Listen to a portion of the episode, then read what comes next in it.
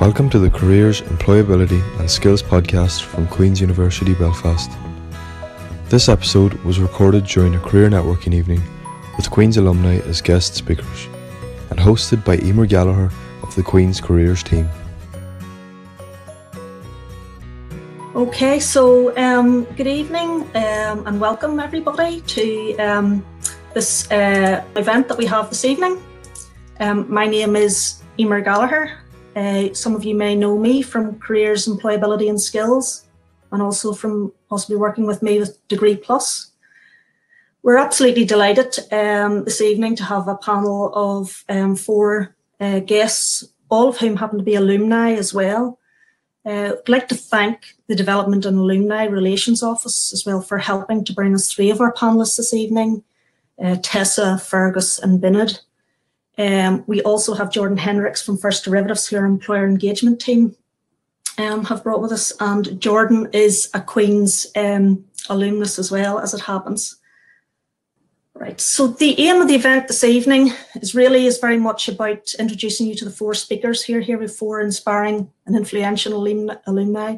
They have their own personal story um, to tell, um, and they're also going to share some personal tips and advice, particularly bearing in mind uh, the COVID 19 situation. So essentially, um, what we want to do is to allow them to um, showcase and encourage you to consider the long term value of your Queen's degree and also of the professional attributes that you've been developing during your course, during the early stages um, of your working life, if you're a recent alumnus joining us. How things like resilience, flexibility, networking, general opportunism, even in times um, of difficulty as well, and personal optimism can feed in as part of your career strategy to overcome challenges such as COVID 19. And COVID 19 is a challenge now, um, but we inevitably all during our careers have different challenges. Sometimes there are challenges for our employers as market changes and so on. Sometimes there are challenges for us in our personal life. And COVID obviously is a, a global challenge we're all um, in the one boat with it. Um, but again, the things that you're learning and we're cope, learning to cope with now as we go along in this COVID 19 situation will also stand to you in any subsequent challenges that you uh, encounter as you move along. We also very much are encouraging you to connect, stay in touch with Queen's. Queen's is a wide and an influential global community. So that is something that um, you're able to carry forward with you following your Queen's degree. And um, we encourage you with that. One other thing that I would ask of those of you who are final year students or alumni who have uh, graduated, say, within the last 15 months, there is a survey that comes around from the Higher Education Statistic Agency called Graduate Outcomes. And we would ask you and encourage you to complete that survey at your 15 month post graduation point it will ask you about things like your employment situation or are you doing further study? What are you doing now, essentially? And that information from that is so useful to us and to universities across the UK and helping to feedback and helping us to flex and develop the support that we give back to students who are coming in your footsteps behind you. So please, when you see that coming through, we would appreciate if you can complete that. But without further ado, tonight is really about hearing from our four speakers. Um, so we have this evening and are delighted to have joining us from New York uh, Tessa Breslin, who's the Managing Director and Head of YSC Americas. We have Fergus Boyd, who is Interim CEO of the appetizingly titled Mindsauce. And my colleague who's kindly joined us this evening, Diane Masson. Diane will chair that part of the audience uh, questions that are coming forward from you. So please do keep those questions coming forward. We will answer as many of them as we can, and those that we don't get to this evening, we will come back and follow up on. Once we've allowed a few minutes for those chats and questions and taken from those, we will move and invite then Jordan Hendricks, who has kindly joined us this evening from uh, First Derivatives. And Jordan is well placed to give us employer perspectives in terms of the local economy and the Northern Ireland economy, given that her work with as a recruitment executive with First Derivatives. And Jordan herself is also um, a Queen's alumnus. And finally, last but not least, we very much appreciate Binod Martin joining us. Binod's come, joining us from India. It's 10 o'clock this evening. uh, in, the, in time in India with, with Binod. So Binod is the Chief Technical Officer of Trillium Beverages, and again, a sensory specialist at Flavour Active. So all of these uh, alumni and speakers joining me this evening have significant experience, significant experience in terms of overcoming challenges. They um, are very much keen to pass on their story, uh, uh, advice and share tips with you. So we do hope that you find it useful. At the end, we will close with a few final audience questions, and then we'll take a few closing comments, and I will give you some uh, follow-up uh, networking contacts as well at the end. So without um, further ado, could I invite Tessa and um, we will hear from Tessa in terms of her experience um, really since uh, graduating from Queen's. So Tessa, we invite you to. Lovely, thank you, Emer. Um, good afternoon, good evening, everyone. Uh, greetings from New York. Um, so my Queen story started um, in 1994. I, it's kind of shocking to me that my university career was in the last century, but there we go. Um, so I started with a degree in psychology and I took an opportunity, given the political situation that was in Northern Ireland at that time, there was an opportunity to study in the US under the Business Education Initiative. And I took that opportunity and studied in Pittsburgh for a year. And that's where I discovered this thing called IO psychology or occupational psychology, as we call it back home. And I came home and uh, graduated and one of my friends tipped me off to say, you know what, there's something in the Careers Centre. And if you apply for this particular bursary uh, scholarship, you can have your master's degree and your living expenses taken care of. And I thought, I'm absolutely going to apply for that. And I did it and I got it and I did my master's degree in occupational psychology at Queen's too. I took a placement as part of the end of that degree and moved to a company um, that's part of the WPP group, um, a marketing and advertising conglomerate. And I um, started, did my placement. And as it came to the end of the placement, I was starting my job hunting. And I asked the CEO of the company for some advice. And I was begging on the inside, like I desperately wanted to stay, but I wasn't brave enough to ask. Um, but he asked me if I would stay with the organization, and I was absolutely thrilled to do so. I was there right through, and uh, right through until uh, just after September the 11th. So I was working in consulting um, when September the 11th happened. And I share this with you because I think there's been kind of some key global events that have affected uh, the world of work. And one was September 11th, another was a global financial crisis, and we're living through the third right now. Um, and I think at that time I was actually laid off. I was devastated. I couldn't believe it. Um, but I actually got invited back to that very same company about six weeks later into a promoted role. And it was only in preparation for today that I found myself thinking about that because I feel that in the land now of furloughs and layoffs and redundancies, it's easy to get dispirited. And I would say actually maintain your course, keep your optimism, and keep your networks open um, for opportunity to come your way. I then, shortly after that, moved to work for um, British Airports Authority, BAA, um, and um, BAA at that time owned Gatwick, Stansted, Heathrow, three Scottish airports, international businesses. And ultimately, I headed up talent for BAA. So we were working out who's going to be the next MD of Heathrow. Um, and Heathrow at that point was, you know, it employed 70,000 people. It was quite a, an exciting and um, significant place to be um, uh, leading on a talent agenda. I then moved to work for Sodexo, a French facilities management firm, and I headed up talent, leadership development, and performance management for the UK and Ireland business. And then we got the opportunity um, to move to the States, actually, with my husband's job. And um, I just, we just took the opportunity. We just thought we always wanted to move here. Um, why not? And we came initially thinking it was just, you know, for um, a short term two year gig. And 10 years later, we're still here. Um, I work for a company called uh, YSC. We're a leadership strategy organization, and we help organizations answer the question Have you got the leaders you need to pull off your commercial strategy? Yes, no. How do you know? Um, so that's kind of me in a nutshell. I have the um, privilege of leading the YSC Americas business. And I thought now I would just turn my attention to just share with you some of the insights we have about what is um, going to be critical in terms of future skills um, as you set out. So, the first thing to share with you is at YSC, we spend a lot of our time assessing and developing senior leaders. We're operating top of house. We've got great insights into what does it take to be successful. Um, and what you see on this slide in, in the center there, in terms of judgment, drive, and influence, those are the core elements of potential. And this has come from the psychology of success across a range of um, industries and walks of life. And these things hold true in terms of judgment. How do you think? How do you process? How do you make decisions? Drive. How do you use your energy, your resilience, your initiative? And influence. How do you read a situation? How do you influence? How self aware are you? And what I've mapped around here is based on research from a number of different places, but also from the World Economic Forum about the future skills.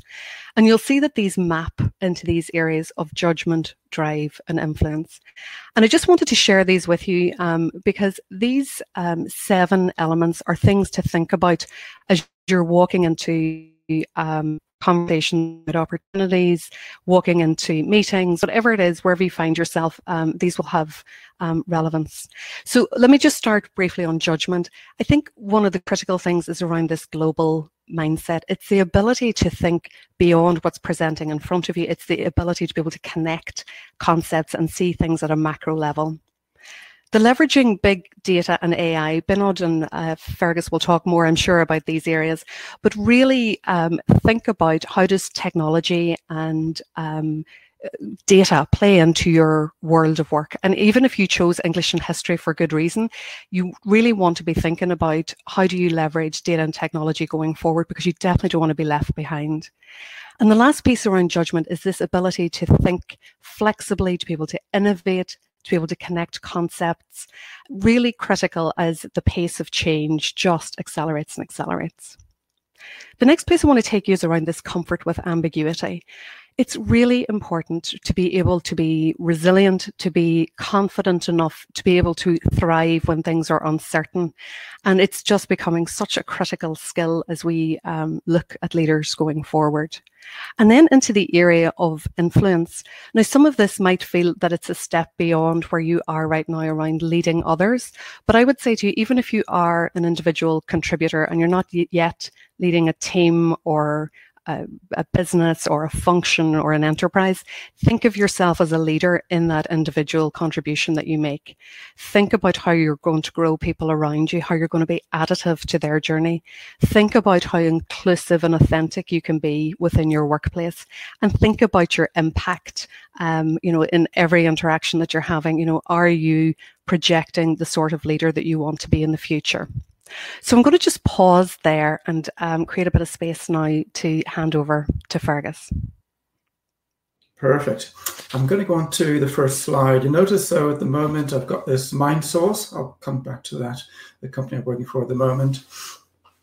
Um, I, I, like Queen so much, I came back twice. So I did a, a BSc, first of all. I think it must be the, the old boy of this group, uh, way back in 79, 82. Um, then I did a very useful internship with uh, BBC London, and then came back for a, a PhD. Um, I think NIES, if you don't know what that means, it stands for Northern Ireland Electricity Service. I think it still exists, um, and uh, they actually helpfully sponsored my PhD, which is to do with um, taking data from power stations like Poolbeg and uh, various others up uh, down south and, and in Northern Ireland. Um, I'll go through some of these in more detail in a couple of slides because I've got some pictures to show you, just to give you a feel for how much there is in each company in terms of um, the kinds of things you can do. But basically, one thing led to another. So the BSc Electronic Engineering then led into PhD. And I think because um, um, I did a power degree, the CEGB were interested in me. Now, that's a company you won't have heard of because it doesn't exist anymore. Uh, it was the nationalized version of uh, National Power, National Grid, Central Electricity Generating Board, which looks after uh, Great Britain, I think, excluding Northern Ireland. Uh, did a stint there. Um, then British Airways. So basically, I switched from utilities to airlines did a brief stint in management consultancy, didn't like it too much. so uh, a year was enough for me and then back to airlines, Virgin, and then moved into hospitality. That's kind of where I am at the moment. And I'll, I'll give you some examples of these uh, um, hotels in a second. But I'll, I'll, give you some pictures first of all. So that um, is actually a training simulator. Um, so, so big, big scale and game, if you like. So those guys that are kind of um, were my colleagues standing around, they're doing some testing. But that simulator desk is in the headquarters in Oldbury, which is near Bristol. And it was powered um, from IBM mainframe running big computer programs in London and using kind of BT telephone links to make the two talk to each other. So my job in the CEGB was basically writing big Fortran programs, which no one talks about anymore. It's uh, not a sexy language, but um, writing real world programs. So we do things like um, the, water level in the drums that are um, boiled to make the steam that drives the turbines. And uh, we, we design training simulators for gas, oil, coal, which is not so sexy these days, and nuclear, and actually a couple of wind turbines as well, which are coming in around that time. But basically, uh, one thing led to another. CEGB was very much around training simulators, but big scale computing, but meeting the real world. So a lot of real time processing going on in the CEGB. Um, how on earth did I go from there to British Airways? So I actually applied. Um, I was in the CEGB for three years. Um, I left just before it became um, privatized and broke into the two. But I applied for a job in the training simulators, the flight simulators in British Airways. Didn't get that, but they took me into the IT department for engineering. And you notice a rather sexy aircraft behind that group of people. I'm in there, I think I'm second row, middle-ish, um, darker hair those days. But we were writing software that basically looked after the maintenance schedules for all of the British Airways aircraft, including the seven Concordes. And that was taken at uh, Heathrow um, base. But to give you an idea, I mean, that, that's about 60 people. I think there are about 100 in total. total. Back then, 100 people were in British Airways purely looking after IT for engineering. BA has, uh, as you notice, unfortunately, in the press, changed dramatically since and outsourced everything. But um, pretty much in those days, there was no choice. You did everything inside. You had your own unique software. Um, but I, I, moved within BA, BA was like a city then, probably still is in terms of lots and lots of opportunities. So I moved from engineering to a group called product development. And uh, because I had an IT background, my interest was very much around um, IT for customer proposition. So Back then, uh, this is one of my many projects, we put in BT Open Zone into the VIP lounges, uh, Heathrow, uh, New York, Gatwick, Dubai, all around the world with, with different partners. Back then, we actually made some money from Wi-Fi. It wasn't free as it is now, but that was the of first implementation of, of Wi-Fi. And to give you another idea, that kind of led on. This is actually 2001 where British Airways actually led the game, and we put Wi-Fi connectivity on board a test um, 747, a jumbo that flew every day between London and New York. So customers, I think the cost is about thirty dollars for the fixed fee for the price. You could start your journey in the lounge, fly on board, do your connectivity, and then finish off in the lounge on the other side. And that was using uh, satellites that Boeing provided. So that was, and this is now commonplace. Norwegian have it, BA have it, Virgin have it. But back then, this is kind of BA leading the game with with um, Boeing's help to get connectivity in the air using satellites. Um, and then I think the most interesting bit of my BA stint, I moved into what was then um, very embryonic BA.com. So things like um, book yourself a ticket online, choose your seat, I, I actually had all the mobile pieces. So um, those little pictures are from a Nokia 7110, which is the, the phone that was um, fashionable in Matrix, the movie version one. Um, and we had a little, a tiny, tiny version of online check-in on those phones using technology called WAP, which certainly doesn't exist any longer. Um, and then basically did my stint. Uh, I did a year out um, Willie Walsh came into British Airways, changed things dramatically, and uh, I took voluntary severance.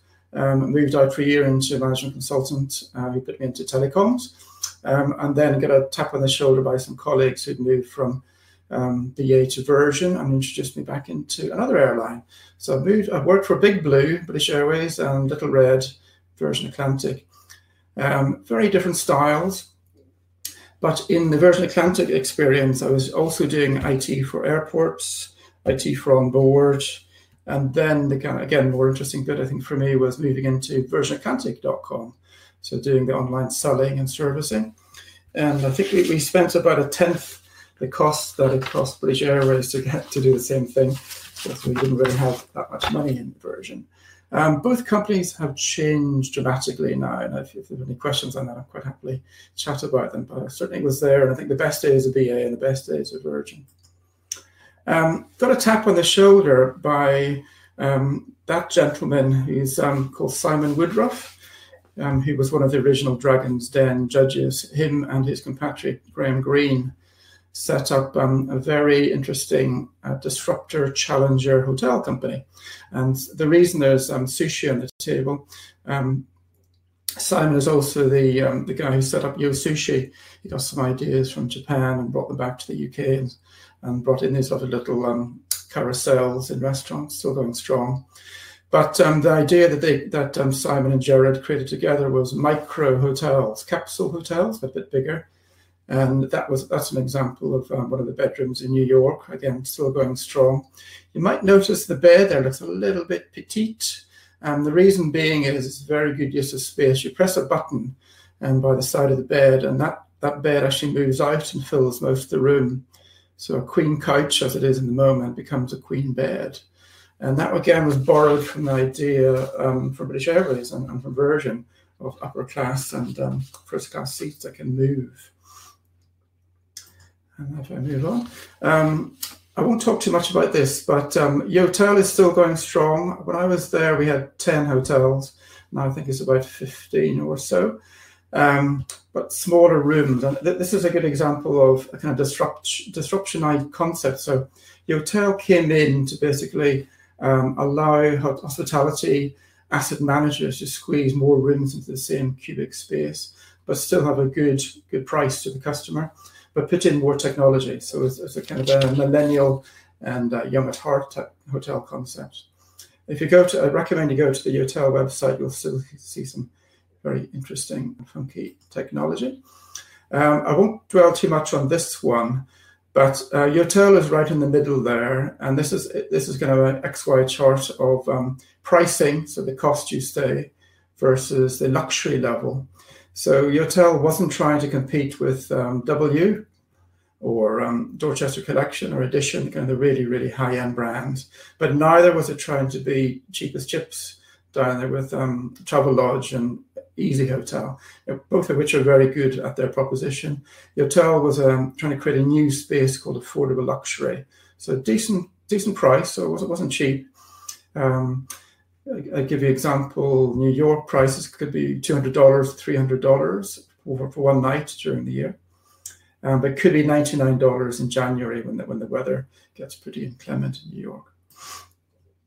Um, moved from there um, after a few years. Yotel was kind of becoming more of an asset management company, so I wanted to back into more functional hotels and went from basically a three and a half star company, which is Yotel, to five star.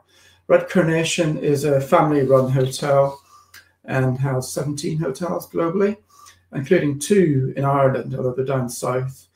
County Mayo. That's um, some gorgeous uh, uh, um, castle hotels, um, six or seven in London, and they're all four or five star. And give you an idea, staying a night in that, which is Ashford Castle Hotel, would cost from minimum 600 euros a night to 4,000 euros a night. So a very different ballpark. Um, but Red Carnation is very much leading with service and was relatively light on the technology. Um, this is my summary if I haven't run out of time. Life learnings or some things I could squeeze in. Um, yes, I think learn, I call them the basics, learn the basics. So um, customer focus, commercial acumen, project management. Th- these probably aren't the things you'd study in your courses, but these are the softer skills that you really need to focus on because these are relevant to every every job out there, especially teamwork and collaboration. Um, don't be afraid to pivot. This is kind of be flexible. Pivot is kind of a more modern term for, oops, I made a, made a uh, mistake, change direction. And a lot of the dot coms did that very, very quickly. But um, don't be afraid if you think you're going the wrong, in the wrong company, doing the wrong job. Um, don't be afraid to pivot. Um, and I think, as, as, Tessa was saying, try new things, be, be agile, um, work overseas. I think that's one of the first of my uh, Queen's year to go into London and, and change tack completely.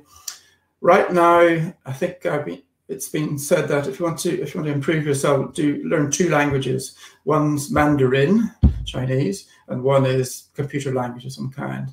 Python is a very strong um, artificial intelligence oriented language.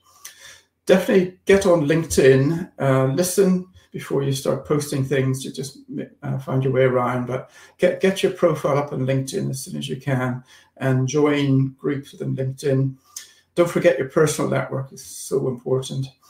Um, and societies are in, are in your area of interest. So for me, IET, Institute of Electronic of um, Electrical Technology, and those other two are hotel things. Um, I'm also trustee of the Royal Institution, which is um, the guys who do the Christmas lectures, uh, which is based in, in Piccadilly.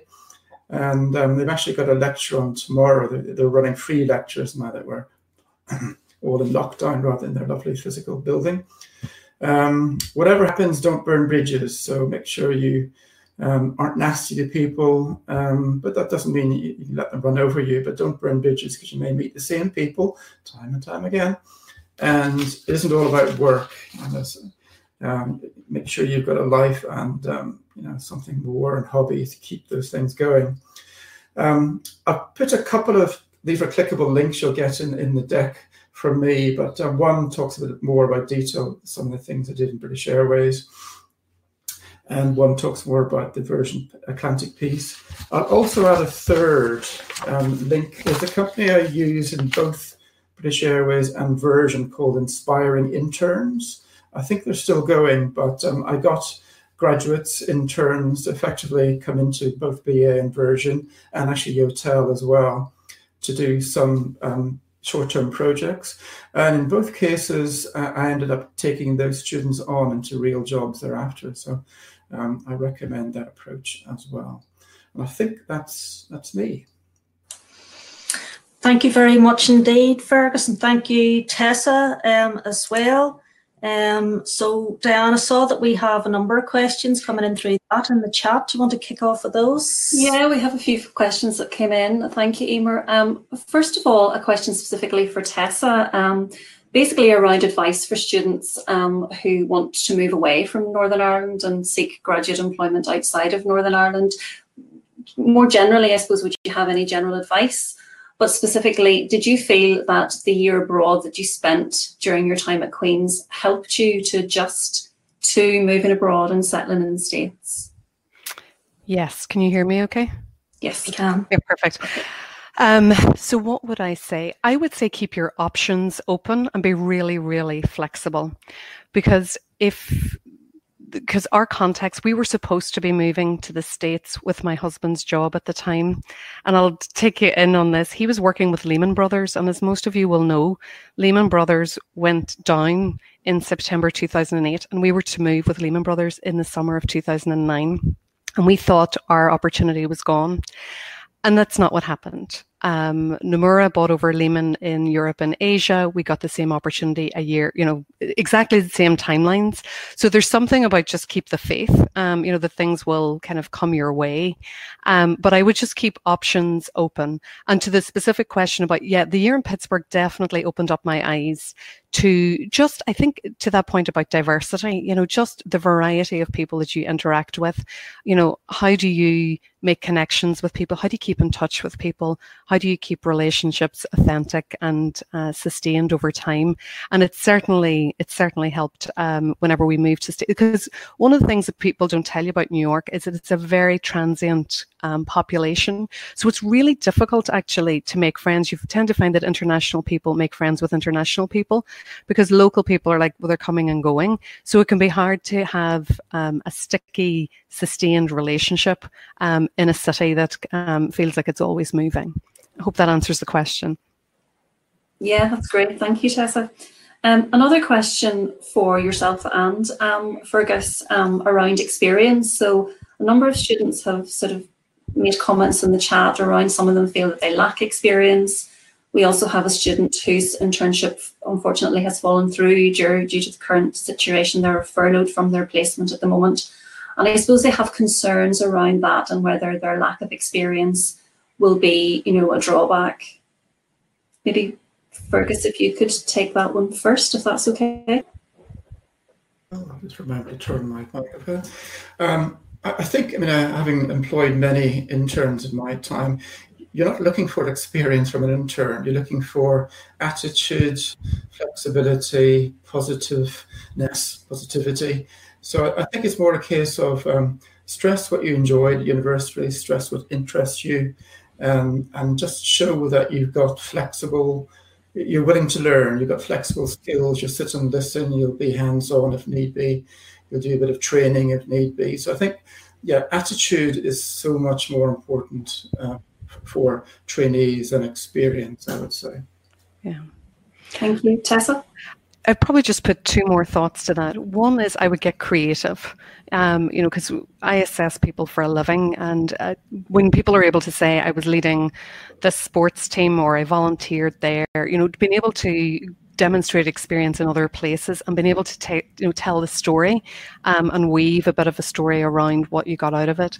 The second thing I would say is, and it, it builds off Fergus's point, when I was showing the potential model earlier, drive is one of the things that you can't develop if people don't have it. You know, people will always say, I hire for attitude and I will train capability and skill.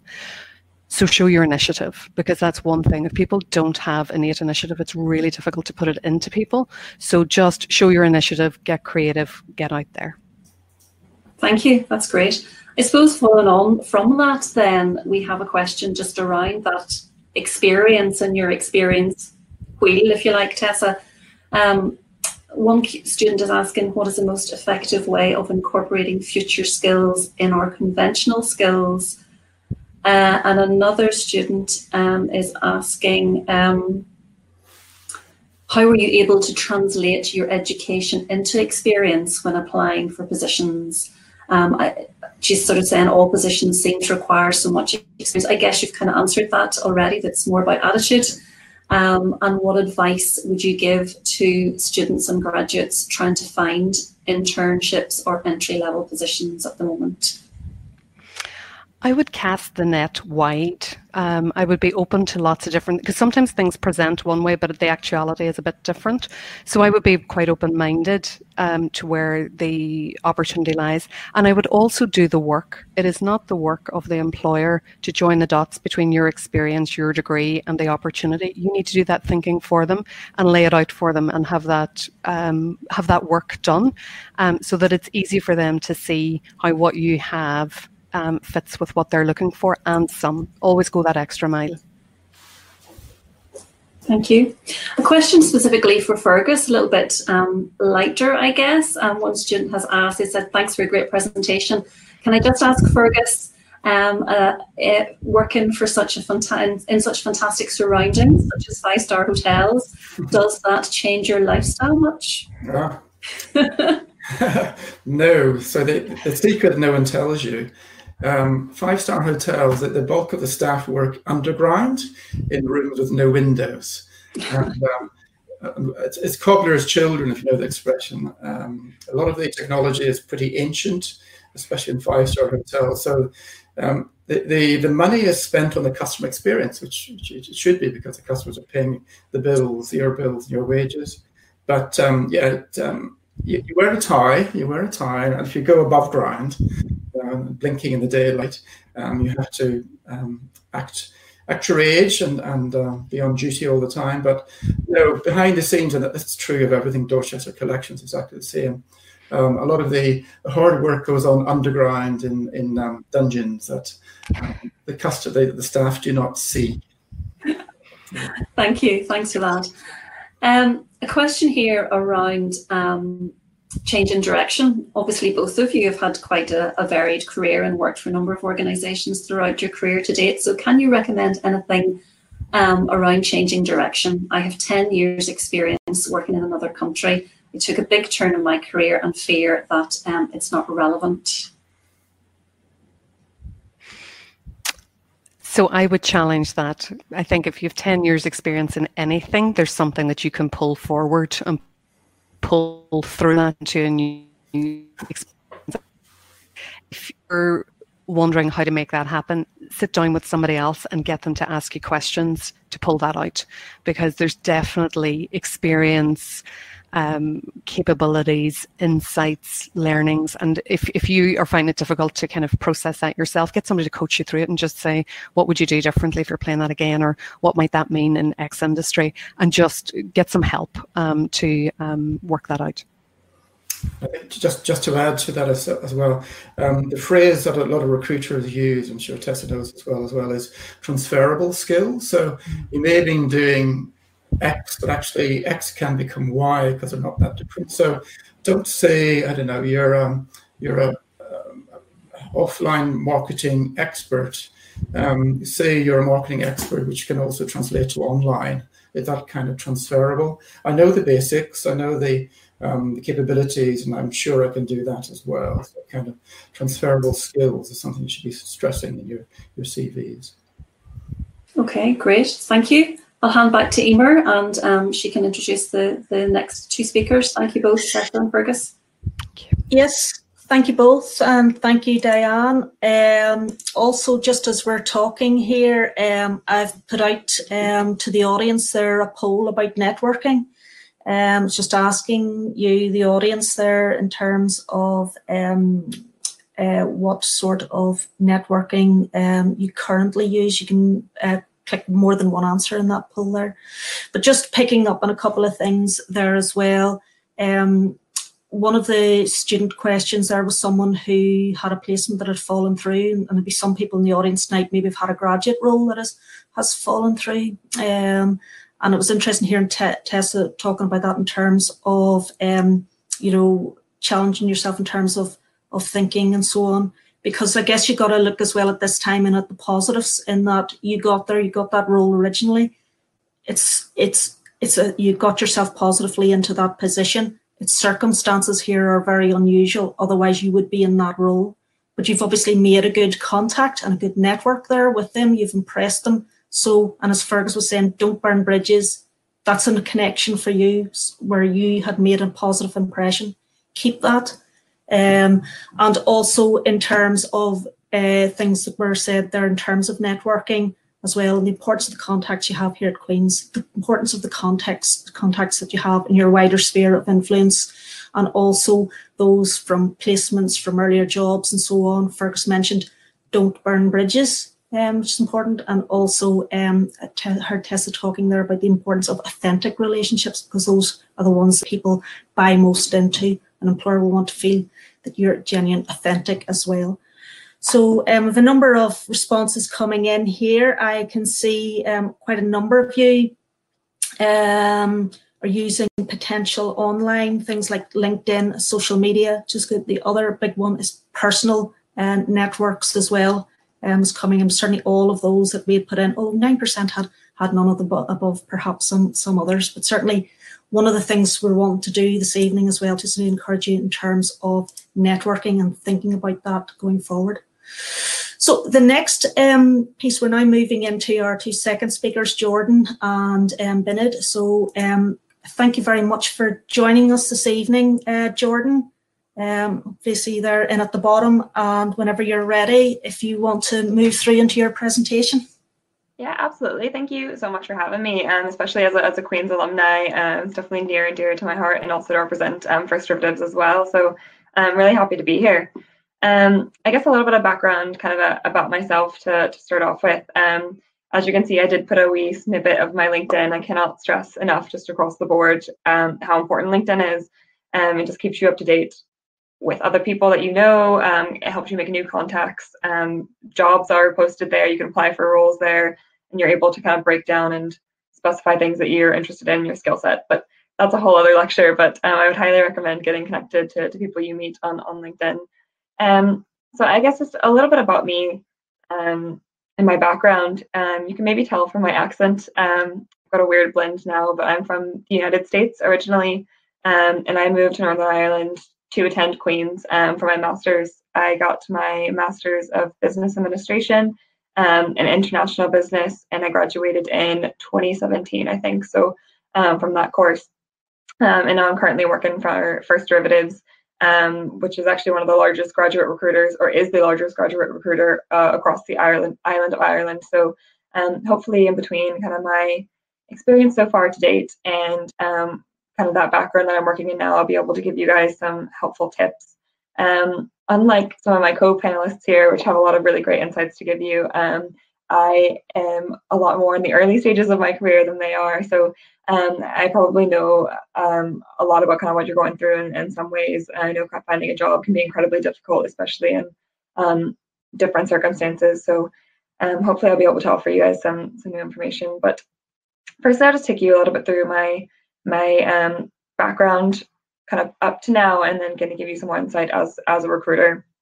Um, so I just kind of threw everything into one slide because my journey was kind of zigzagged and all over the place. So I did my undergraduate degree at the University of North Georgia, um, which is a tiny, tiny town, a tiny college in a tiny town in, in Georgia. Um, I guess where I'm from there was very much um, kind of a small community, but I knew kind of from from the beginning that I wanted to travel and to experience new cultures and things like that. So I studied management in my undergraduate degree um, and then spent uh, six months studying abroad in Morocco at Al Akhawayn University. So um, that was something that I think growing up, I, I, never thought I would even be able to, to go study abroad.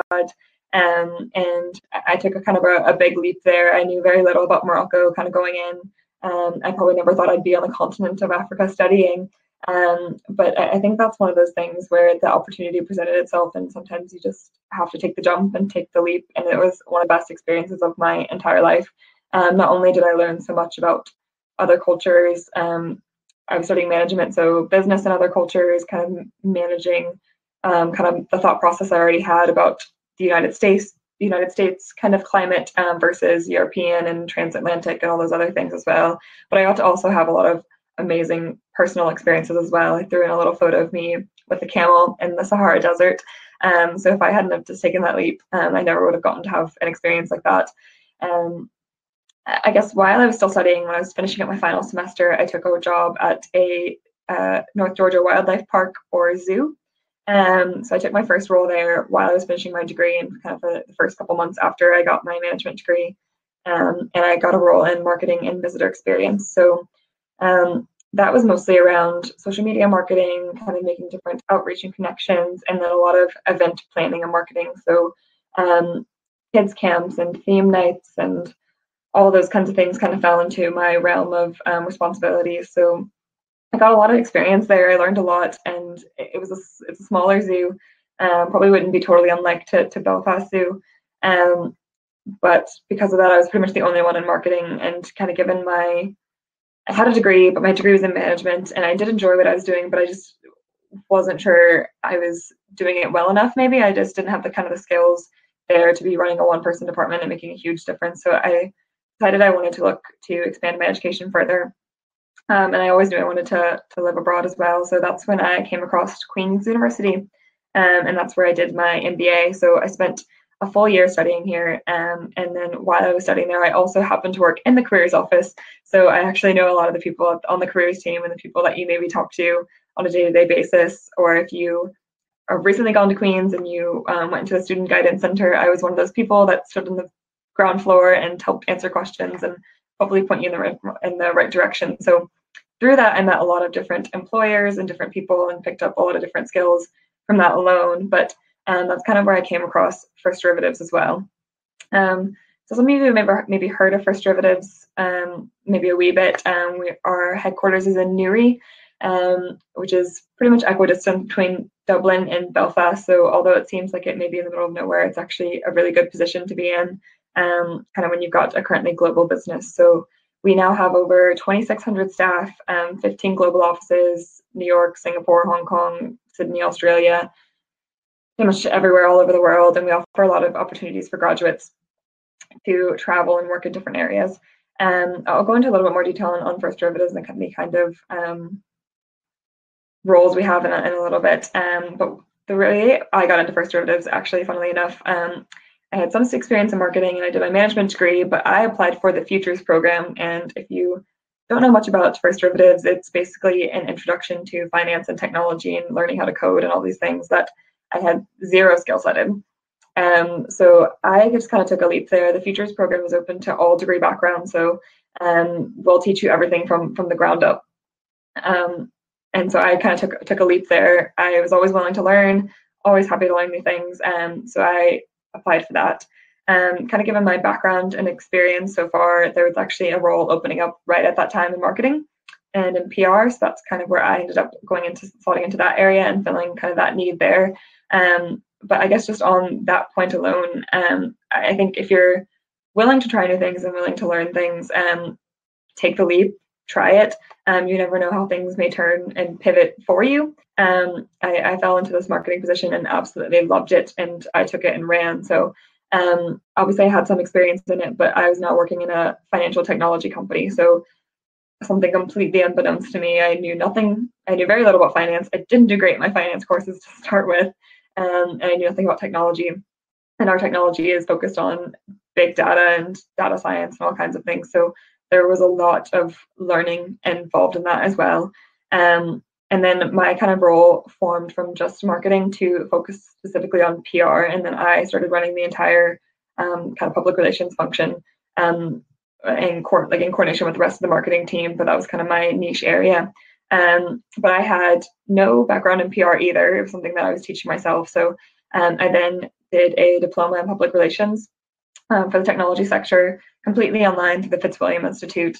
Um, and I guess from there, I've just kind of never stopped learning. I think um, one of my key tips across the board is that you're never you're never going to be fully prepared for anything. So I think just being prepared to just being open to learning new things and having the drive to if I don't know that I, I want to learn it and I want to do the best I can. I think um, that's really important. But that really made a difference. Um, kind of doing that diploma and learning to apply that to my job um, and I ended up getting uh, nominated for Young Marketing Professional of the Year in the Computing Tech Marketing Innovation Awards.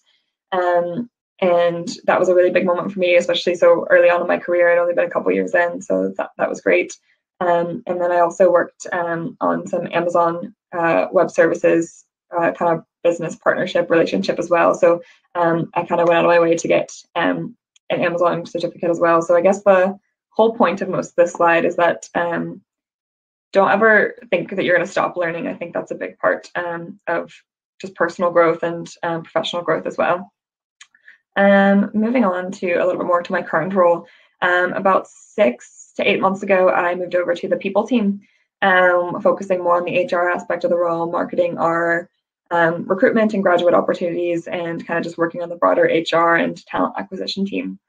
Um, so I, I, guess historically we've recruited typically about 300 graduates per year. So I speak to a lot of you. Maybe spoken to some of you before, um, and we do tons of events and different things like that. So um, we we have a pretty sizable um, graduate intake every year, and those come from not only Northern Ireland and Ireland, but all over the world. So we've got grads from America and Australia and Madrid and Hong Kong. Uh, like I said, we're, we're very global. Everyone starts with us at our headquarters in Newry. So um, there's lots of um, different internationalities and, and cultures and people kind of all coming together in one place. So I guess to touch on kind of what we look for in graduates, um, I think the first thing that we look for is how you've gone above and beyond. So, um, and when I say that, I don't necessarily mean it in a very specific sense. Um, I think I mean that more in um, you go to uni, and if you just go to class, obviously you're going to learn those things, um, the things that you need to know to graduate. But what what else have you done? Have you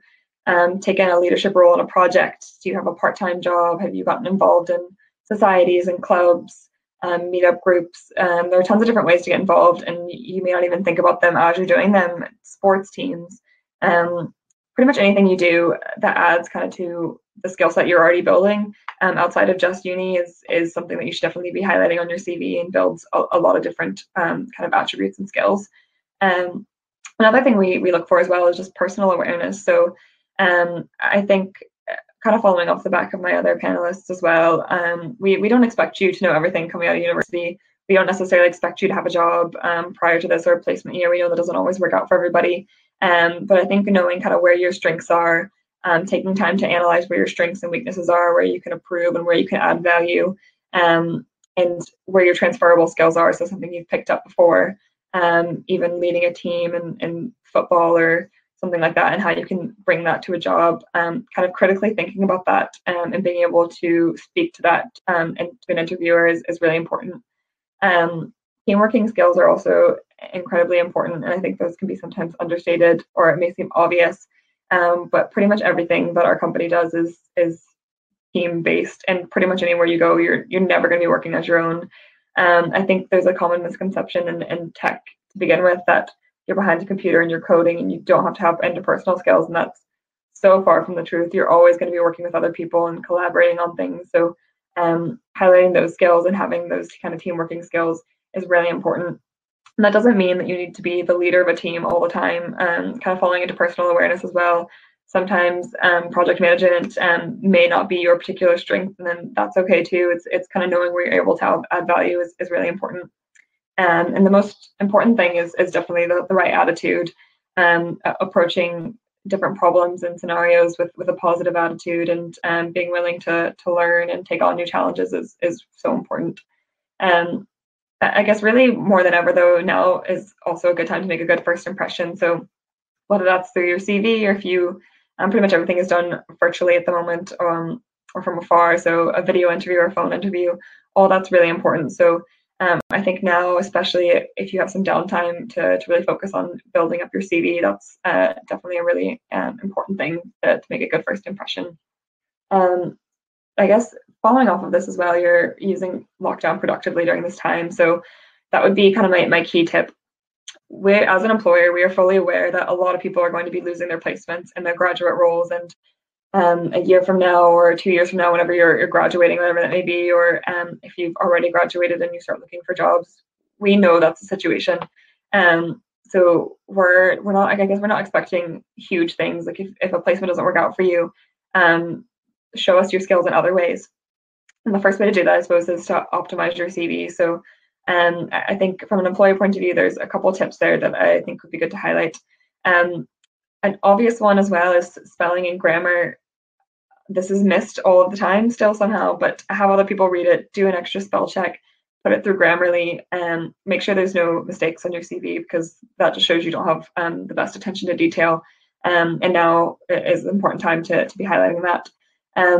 I would also use this time as well, where you've got some extra time to, to really build up a layout of how you want your CV to look. Maybe don't make it just a list of bullets. Maybe make the way you want the way you want it to look and the way you present your actual skill set and your job um, descriptions, if you have any, is really important. Um, another thing to touch on as well, just like I said, we know you're a graduate, we know you're coming out of uni, so we don't expect you to have tons of experience. So your CV doesn't need to be four or five pages with a list of every skill and every project you've ever done um, I think really tailor your CV to the role you're applying for um, and, and, make sure it's, it's relevant and you're highlighting the key skills and the key projects that are relevant to the, the job you're doing. Um, the next thing to touch on is, is kind of doing your research.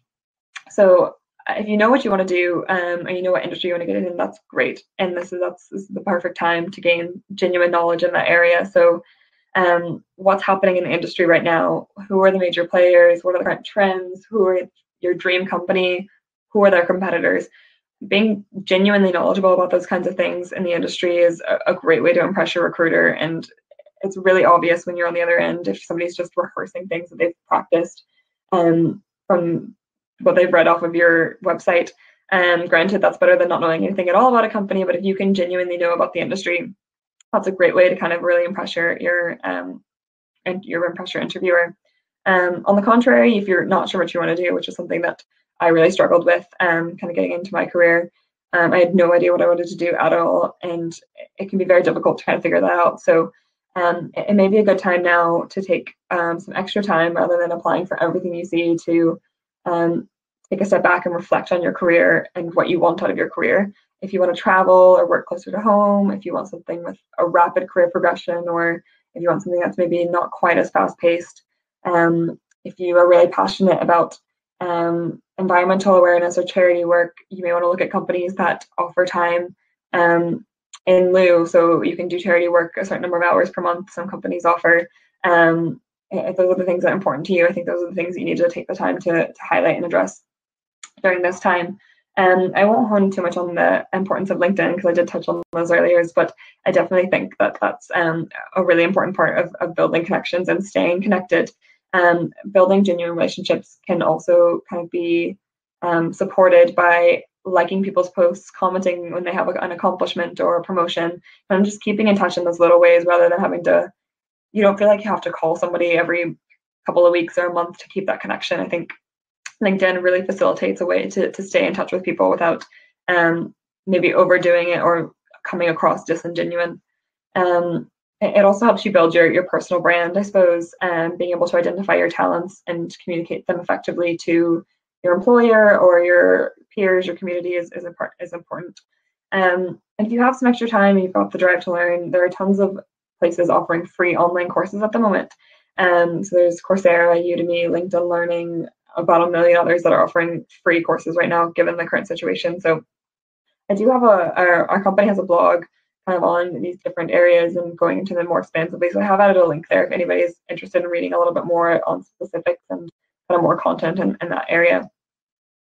Um, I think touching brief, I know I'm probably taking up more time than I probably should, so I'll probably rush go through the rest of these here quickly. Um, but I guess what to expect in your job search now.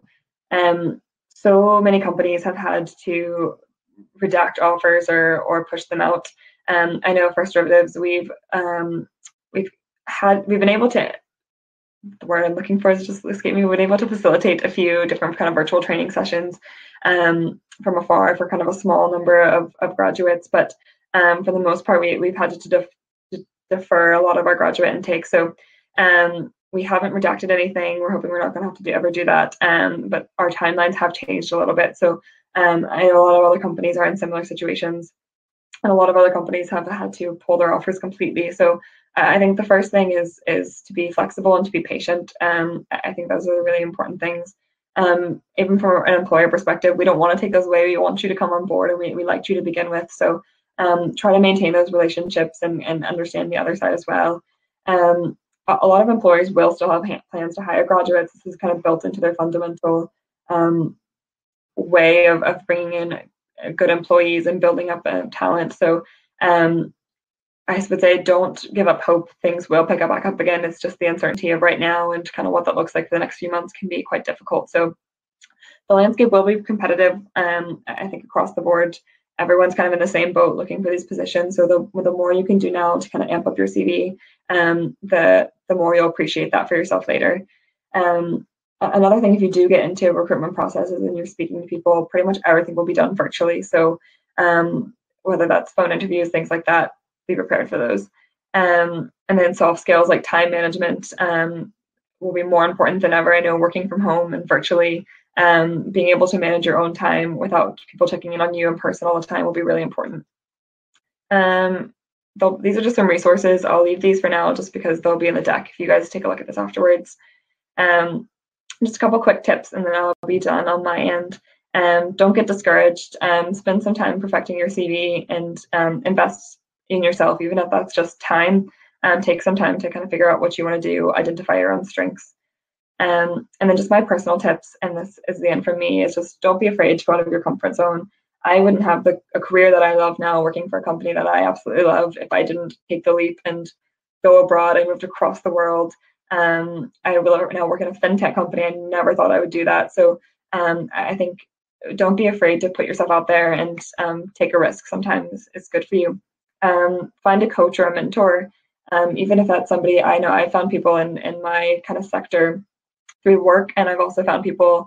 Um, I'm currently working in recruitment, so I've reached out to somebody at my dad's company that knows my dad quite well, and my dad would be in a completely different sector, but works has obviously colleagues that work in recruitment. So even just speaking to somebody that has more experience than you, they can share things with you that they wish that they'd known before. So it may have taken them five years to figure out one specific thing, and if they tell you that, it will save you a lot of time.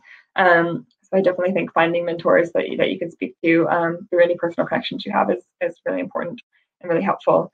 Um, and just never stop learning and try your best to to make the journey fun. It may not always be easy, and it may not always be um, what you thought at the at the beginning, but um, having a positive attitude will make everything um, a lot easier. But I think I slightly went over there, so apologies, Emer, but that's me on my end. Thank you. And yes, I know we are going over time a, a, little bit, but these are some very genuine messages and tips that our uh, a panel are sharing with you. So our final speaker this evening is Binod. Uh, thank you very much for joining us, Binod. Hello, Emer. Uh, thank you very much. Uh, hi, everybody. Uh, my name is Binod Matin, and uh, my introduction has already been given. So I, I would like to just uh, start with my early uh, education and job, just a, a, little bit of idea about that. I, I had my BSc honors in chemistry and also MSc in analytical chemistry. Analytical chemistry, in fact, it was when I did, it was not a popular subject, but uh, I, I could visualize that, yes, it's a very important subject for industry and academia both. So I, I just uh, pursued on that and then I, I, finished that degree. I also wanted to go for higher studies and particularly higher studies in the UK because I knew some of the analytical chemistry department in the UK. So I, I wanted to come over, but unfortunately I couldn't get the right opportunity at that time. So I preferred to uh, do a couple of jobs in India uh, I, I, took a job with the Groundwater Board. This is a Government of India organization. And I, I could do that, uh, a lot of work on groundwater quality mapping and exploration uh, for almost seven years. And, and then I moved on to industry because I knew that analytical chemistry is important also in industry. So there also I connected from water to wastewater but also took care of the quality management of paper. And uh, then the opportunity coming in for the Queen's University Belfast because I, I never given up. I have been always trying to do a PhD, and it didn't happen. And almost seven years has gone by by then. And I tried various uh, uh, university in, in the UK uh, who were known for analytical chemistry. Unfortunately, I got uh, an offer uh, for a studentship. Uh, primarily, it was a teaching assistantship from a very learned professor, Professor Duncan Thorburn who was mm, professor in the analytical chemistry department. And the chemistry department uh, in, in the in Queen's University of Belfast was one of the four university who were well, well known for analytical chemistry. And it was a first chair, established chair of analytical chemistry. So I was very lucky to get in that department and I prefer to work on there. What I have gained there, because my main aim was to uh, study analytical chemistry and keep on advancing it. So I, I uh, got added opportunity of laboratory teaching, which has actually made me to learn more of the uh, chemistry and analytical chemistry because I was doing both teaching and, and learning. Uh, and then I was uh, I was working on a problem which was a very complex problem actually because a lot of work had been done already and in when you are doing uh, research for phd it's always very critical because if you take a new topic yes then then uh, you you have uh, whatever approach you apply it's uh, uh, you know it's a new of its own. It could be a new finding it could be repeat finding. But for me it was a, a challenge to find new from the old work done and it was very interesting and i could do a lot of work. And then eventually i succeeded. Of course i got expert guidance and supervision by uh, professor burns. And i could successfully complete the phd and uh, i also got uh, excellent support from my colleagues and staff in the chemistry department also from the other departments in the university because uh, my uh, like going to the computer uh, uh, department also geography department some some kind of instruments like electron microscope and things like that which was available in some other department. And I was able to get help from everybody, and I have been very successful. And I really enjoyed working uh, for PhD.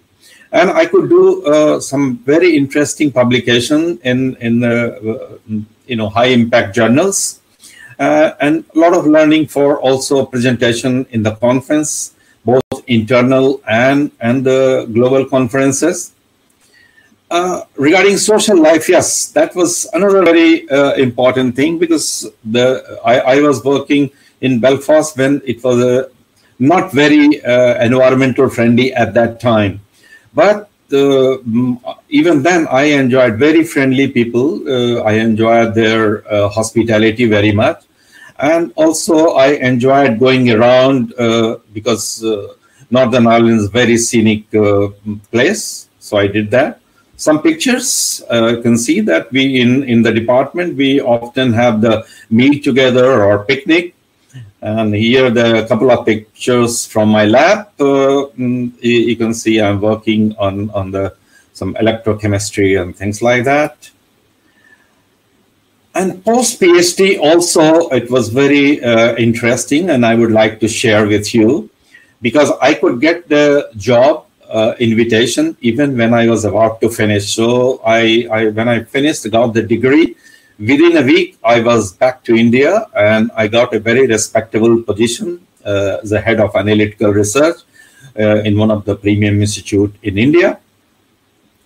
And I worked for almost six years and did lots of analytical research and application of analytical chemistry in various fields. And then I was invited to uh, come to a, glo- uh, a, global beverage company. Uh, this actually is the Indian global, Indian multinational, as they used to call it. Now it's a it's a Diageo company in India. And I joined as a senior manager, and I worked for almost 25 years there. And uh, then I was eventually retired as senior technology officer from the company. I was also heading the technical center, which was one of the a state of art technical center, or we used to call Center of Excellence. And I worked there for 25 years, and I was head for almost 14 years as well. Many accomplishments, all analytical and sensory sciences, and also quality management. All it's a company-wide quality management. So we had about 60 uh, policing units, and it was all centrally uh, handled. So, uh, I, and I was heading the center. So it's a, it's a great experience actually to, and, and I would say that I could leverage uh, to the maximum what I have learned at Queen's. It was totally uh, transferable in terms of technology and skill while working in these places. And, and I have also got into newer areas, which are the allied areas. It's very interesting. And I would suggest this is very, very critical because we work or study in one core area. If we are able to multiply that area in other uh, allied areas, it's very important. And then it becomes very enjoyable as well. Like in my case, you know, I just did analytical chemistry and I could transfer it to sensory sciences and now at the moment, uh, currently I'm working uh, in the food pairing, which is very, very important. Food pairing is just, just, uh, it's amazing actually, because it involves a very high tech analysis and then uh, analysis of both food and the beverages and then pairing based on the commonality. Then I could pu- publish many papers. So it's a, it's a good training at Queen's, uh, which was very valuable in doing presentation and publication. I could publish many papers. And by working and with experience, I've been invited also to participate at the jury panel in uh, some of the very prestigious uh, spirit competitions. So they invite uh, me to judge. I'm also uh, member of societies, which is very important, like uh, Royal Society of Chemistry, where I'm a fellow of uh, Royal Society of Chemistry. That leverages that I'm able to leverage also in my uh, career quite a bit. Uh, currently, I'm I'm a consultant and consulting to a couple of uh, company like Trivium Beverages. They are the premium cider uh, producer uh, in India, and FlavorActiV they they are the global sensory training uh, provider, and they they are based in London, and I I help them in the Esprit Sensory, and I enjoy every bit of it. Also, now I would like to share uh, what, what, what the long-term value I got from uh, Queen's degree. I could achieve my lifelong ambition, that was the advancing my uh, learning analytical chemistry and uh, continuously advancing it. The key positions, I could uh, go to the key position and continuously uh, increasing my salary or position all the time. Is, and, and is all because of the widely recognized degree from Queen's University.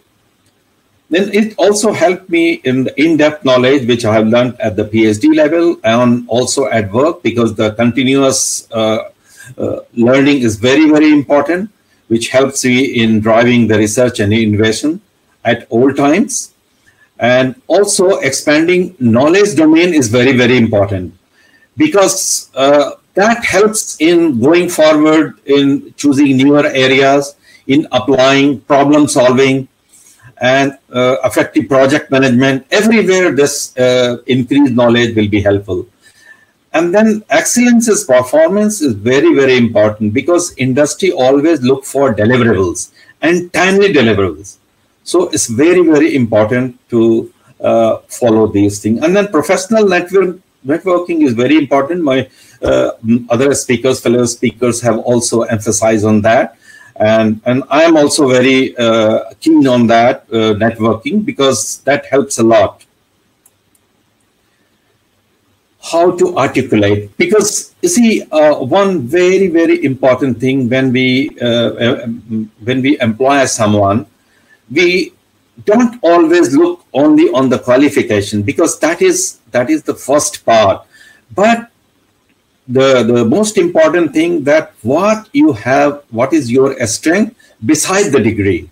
Like what specialized knowledge what hands-on experience then transferable skill interpersonal skill communication skill organizational skill publication and presentation skill team building and commitment and continuous learning is as as i mentioned before is very very important. Critical thinking problem solving sometimes problem solving becomes very critical because we don't have time and problem has to be solved. But if we if you are aware of that and you are continuously uh, leveraging your knowledge it's not a big deal. It's very very easy. Likewise your innovation ability and teamwork collaboration project time management. I mean there are so many traits but at least some of the traits must be mentioned in your CV or resume uh, when you're presenting to the employer because they, they will definitely look for that and you get uh, you will get some success out of that positively. So some more pictures. So later visits because whatever I mentioned just now, I'm quite attached to Queen's University and every every uh, few years I visit. You can see uh, I, I'm, I'm always meeting the uh, Queen's University alumni. Jerry Ian has been always very kind to uh, invite me and have a cup of coffee. Uh, here, Jim Sundal uh, was one of the uh, mm, Professor Jim Sundal was in the department at that time. He has helped me a lot in in my research time. So I just took a picture in front of my old lab, which looks new now, as a matter of fact. And there's a there is a picture with my wife because she also accompanies me uh, every time I go to the Queen's University. So this is what I wanted to convey. And if there's any question, I would be delighted to answer that. Thank you very much. Thank you indeed. Uh, Bennett, thank you very much. Um, I realise we're sort of slightly over time, but just quickly, there were quite a few more questions came in from the audience. I saw Diane um, during that one. I, will just pick up quickly. There was one um, individual was asking about a CV and how to put together. Those are things um, I will provide you with a file with the downloads um, afterwards. There are things you can pick up there on the careers website to help you with that. Diane, were there any other questions? Could you pick Yeah, we have a question specifically for Binod um, around uh, specifically for international students. So it's a current uh, Queen's student who is an international student, and obviously I've applied to Jordan as well, obviously because you were an international student when you were at Queen's also. What advice would you give to graduates? Um, sorry, what advice would you have for international students trying to get into the job market here? And I suppose it's around, we've had a number of questions around, you know, UK sponsorship and finding visa qualifying employment. So, you know, what, what was your experience of that, maybe Jordan? And then what tips would you have, Binod, for international students um, trying to find employment? Uh, what I would suggest uh, that if you're uh, if you're coming to join the university, then uh, you have to choose a subject which you like. That's most important. And it is not the subject you are offered to study. The subject you like is most important. And once you finish the degree, then it is always important to mention that in CV and try to attach with that extra knowledge that what you have, how you can leverage what you have learned. That's most important. And more and more you can describe, more you can articulate, I think you will be definitely successful. That's what I have done most of the time. And expanding your learning, even when you're uh, at, at, the university, is always necessary. Uh, that you try to uh, expand your domain, knowledge domain, all the time, so that you are able to articulate. You can uh, able you you can leverage your knowledge far superior than if you don't do that. Is that uh, uh answer the question? Yes, that's really helpful, Bennett. Um, Jordan, I don't know if you have anything to add. Yeah, um, I think kind of having recently gone through a similar um, situation, it can be very difficult. Uh, I think the biggest thing is don't get disheartened. Um, there are a lot of companies, specifically in Northern Ireland, that aren't able to sponsor visas. So I think you need to be uh, really open-minded and potentially be open to, to looking elsewhere across the UK as well if you're hoping to stay um, within the UK and looking within um, companies that are based in, in London even or um, Manchester, kind of uh, across other areas of the country. Um, I think just having that flexibility and open-mindedness will, will really help. Um, and networking, I think, is just the most important thing, and and kind of adding your your to your skill set there. Great, thank you. Another question for you, um, Jordan, um, as a recruitment consultant. Um, what one thing makes the CV stand out? Oh, that's a tough one. um, I, do you know what? Honestly, a lot of the times we pick up on things um, like within your hobbies section. Like there are plenty of times where you may have a, hobby that's that's different to other people, and um, it just makes you me remember your CV a bit more. I've seen Quidditch on CVs, and then I dig a little bit deeper into a CV. I think the average time a recruiter spends on looking at a CV is like seven seconds. So if you have something that obviously doesn't overplay your actual skills and all the other things that we are looking for, but something just a little bit different and unique to you, it, it catches your attention a bit longer to, to look even further. Thank you. So a question for Bennett and, and Jordan also, but um, I think maybe Bennett, because it's from a similar sector to the one that you have worked in and certainly the the subject that you started studying at Queen. So this is from a recent graduate who was due to start a job in the pharmaceutical industry, um, but due to COVID, um, this offer has been rescinded.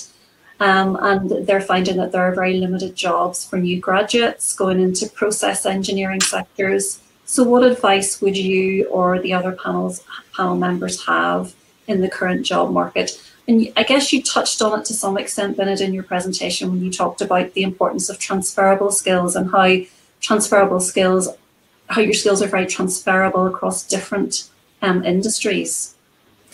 Uh, yes, uh, it's very important to understand the problem because problem solving is very, very important in the industry. So, uh, if you are uh, you're working in a team, uh, then it becomes very easy because you can always brainstorm with the problem and try to share the knowledge and knowledge sharing and then leverage, leveraging the big knowledge domain it's, is, uh, is very easy actually. So if suppose I have some strength, we, we have to jot down all our strength. Then we have to also see that how how many of those are most important. We have to prioritize and trying to miss, match with the requirement of the industry. And then because if we if we try to write that everything I know and try to blind the you know uh, employer, then they will not be able to understand that. So it's it's a good idea to understand the employer's need first. If once you need the know the need, then one can always uh, say that okay, you, you need this, and I have this skill. I can solve it. I can do that. So that if if that is the way, so every CV has to be a different CV every application has to be I, am sure about that jordan is you will be able to justify that what i'm talking that every cv has to be individualized it cannot be a common kind of thing because now we have an email facility you make one cv and just copy that to everybody i i would never recommend i have never done also in even the earlier times every cv has to be well, well studied uh, in in terms of the employer's requirement I think if you try four or five of them, you will be successful. Jordan, do you have anything else to add to that? No, I, I 100% uh, agree with Bennett. I think that that's um, tailoring your CV to the role, especially um, with in a sector with, with limited jobs, is really important. Um, and even if it's a job that you don't necessarily meet every qualification for, if you can address in your CV in some way how you're able to meet that qualification, or you have a transferable skill where you did something somewhere, but you're able to transfer that to this role. Um, I think being able to do that and really critically thinking about your skills and how they apply to that role is, is the best way to get there. Great, thank you. So uh, one final question for Jordan, and then we can maybe bring in the other panelists because there are some more sort of general questions that it would be good to have everybody's input into. Jordan, you'd mentioned LinkedIn in your presentation, so we have a question here. Do you have any specific tips on how LinkedIn can help with your career? Yeah, absolutely. So when it comes to um, job searching, I think adding all of your skills um, on your LinkedIn is really, really important. Um, not only for recruiters to be able to find you, a lot of times recruiters will go into their platform and look for a specific skill. So anything that you're able to do, even project management, time management, all of those little things, add those to your your LinkedIn. Um, and then once you go from that point and you start looking at the jobs function of LinkedIn, um, you can look at when you look at a job profile, um, it'll come up with the skill set next to it um, that you need to, or what the recruiter is looking for in that position. So um, it really helps you find jobs that are tailored to to your skill set. Um, I think beyond that, networking, um, joining different groups, um, and and kind of just constantly expanding and reaching out to new people across various different areas is, is really helpful to make those connections. Okay, thank you. Emer, do we want to? Can we bring in the other panelists just for some more general questions if you want yes, to. Yes, uh, Tessa. Thanks again, Tessa and yeah, Fergus. Tessa and Fergus for joining us. Yep. Thank you. I guess following on from the question on LinkedIn, we have a question um, um, on tips for looking for a coach. Um, you know, would you recommend a coach or a mentor? And um, if you're looking for a coach and a mentor, should you look within the specific field that you're um, job searching in? Maybe Tessa, you could answer that to start off. Yeah, so I hold uh, a coach and a mentor are two different things. So I think it would be very clear what you're looking for because a mentor tends to be somebody who has experience in your field or industry and is mentor providing wisdom from within. So I would be clear as to what your, your the ask is or the problem you're trying to solve. A coach can come from any domain because the the general premise of coaching is that the potential lies within the coachee and the coach's job is to draw that out. So I think I'd be clear first of all what you're trying to achieve and then secondly that would dictate whether you need a coach or a mentor. Um, and I probably started from there. There can be advantages to have coaches who are familiar with your industry because you don't have to explain the context. Um, but most good coaches are, you know, um, dexterous enough to be able to apply themselves across industry and sector. Can I just add something to that as well? Um, Yeah, I agree with all of that. I'd say at the moment there are a lot of furloughed people, you know, people kind of between roles, waiting for their companies to wake up and open doors again, especially in hospitality. So um, hopefully there should be plenty of people good skills, good experience, who've got time on their hands to help out. So um, if you're polite in your approach, you know, those, those people might be more than willing to have a, it wouldn't be a coffee meeting, it'll be a virtual coffee, um, just give you some tips and tricks. But um, yeah, I think now is a good time to approach people. Um, I mean, I'll give you an example. I know some people at the moment who are between roles in hospitality and they're taking time off to, to write a book, which is kind of, they have enough experience to make that worthwhile. But I wouldn't recommend that. But, um, you know, there are people out there with, with a lot of good experience who'd love to, to share. I also have uh, something to suggest here, uh, which I have learned at this point, the difficult time, that yes, if we have a group of people, a group of uh, students, if they want to have some learning, they can approach and uh, they can form a group uh, of the common topic, and then they can po- possibly uh, approach the person who can give a master talk or something like that, and it's possible. But it's only question that first one has to form the group.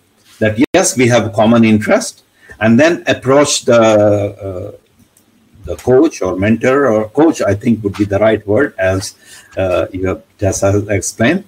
Uh, and then I, I think it's, it's a best utilization of the time at this time.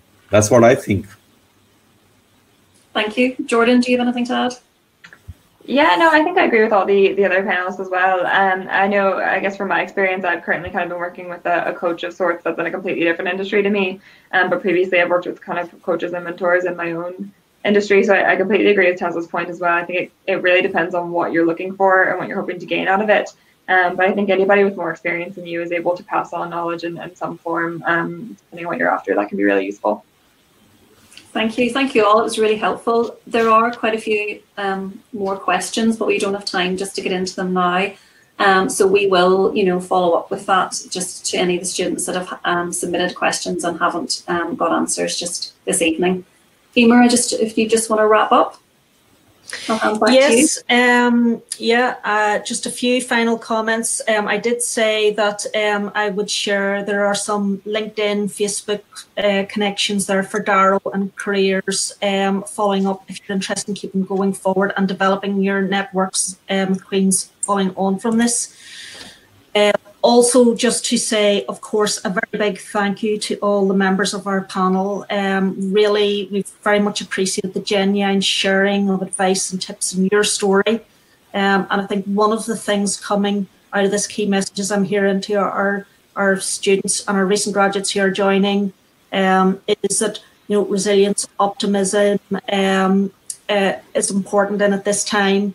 Um, and also, um, we had GradFest last week, and if you look at one of the uh, webinars there by my colleague Emma Lennox, you'll see it's talking about virtual environment, and also she has figures there in terms of actually overall, in terms of the larger employers and the picture that we're seeing in Queens. Most of the recruiters, in terms of offers and so on, they've made this year, they've held true on those. So um, it's it's not a case of um, a, a, total picture of a, a, a, very high, very large and significant, um, but there are still opportunities there, and um, hopefully um, things take a positive turn and so on. And as employers themselves adapt, um, hopefully the picture becomes uh, positive there as well. So that's really it. I want to thank very much. I want to thank Diane um, for joining us. But Tessa, Binod, Jordan, and Fergus, thank you so much for your time this evening. Goodbye. Thank you very much. Sir. Enjoyed talking to you, all of you. Bye bye. Thank you. Bye. Bye. Bye. Take you. care. Take Bye. care. Bye.